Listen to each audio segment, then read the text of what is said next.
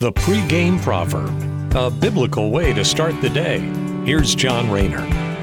In our Ecclesiastes, Solomon continues along the narrative that the things of the world are worthless. Here he is in Ecclesiastes chapter 1, verses 8 and 9.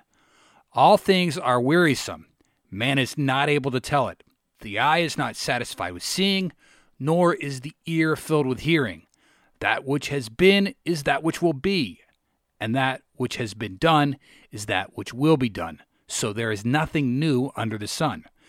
Let's go ahead and hone in on that first verse where he says, All things are wearisome, man is not able to tell it, the eye is not satisfied with seeing, nor is the ear filled with hearing. The eye is not satiated with what it sees, no matter what it sees, and the ear isn't content with what it hears. Our senses are never satisfied. We're in a constant state of desire. You look at the richest people in the world, they're always after more. People who cheat on their spouses, they usually end up having more and more divorces. Average Hollywood celebrity gets married four times because they're still trying to find that love and they'll just spend their whole lives looking for it. So, meanwhile, we go back to the first part of the verse all things are wearisome, man is not able to tell it. And that talks about the mundane minutiae of life. It can get so boring that we can't even describe it. This state of discontent has us wandering from one sin to another, just trying to find that fulfillment.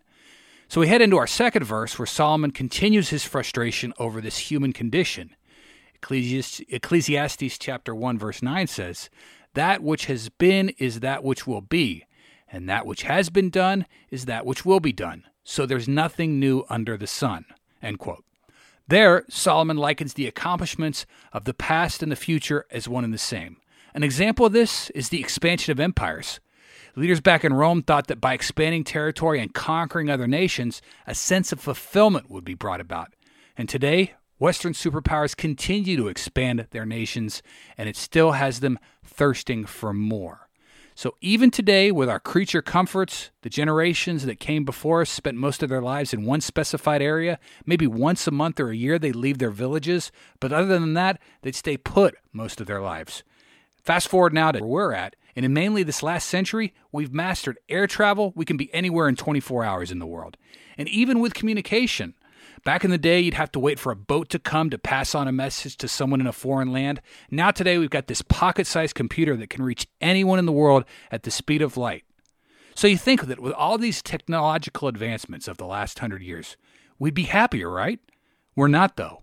We are still after more. In fact, you could argue that all this technological junk has actually made us sadder and more depressed. Since the internet came about, suicide rates have increased by over one third or 35%. And that just shows us that all this digital stuff, it doesn't make us happier. So Solomon wrote all this back in 930 BC, before Christ even arrived. And now, almost 3,000 years later, it's still true. Human desire is never fulfilled and human desire cannot be fulfilled. This all goes back to the original sin of Adam, that curse that has us always wanting more sin and thirsting for more things. And the only cure for that curse is Christ. Christ who knew us before time began. We learn this in Ephesians chapter 1 verse 5 when Paul says Jesus predestined us to adoption as sons through Jesus Christ to himself according to the kind intention of his will. That means that Christ knew us all before any of this stuff was created. So we should ponder upon that the next time we're sitting around like Solomon was when he's frustrated being unsatisfied with the world. Christ knew us as he hung on the cross, and he did that because he loved us. And I don't think we all uh, realize the totality of that. I know we all love our family, but truth be told, how many of us would be willing to sit and hang, not sitting, hang for six straight hours with nails poked into our hands for someone we loved.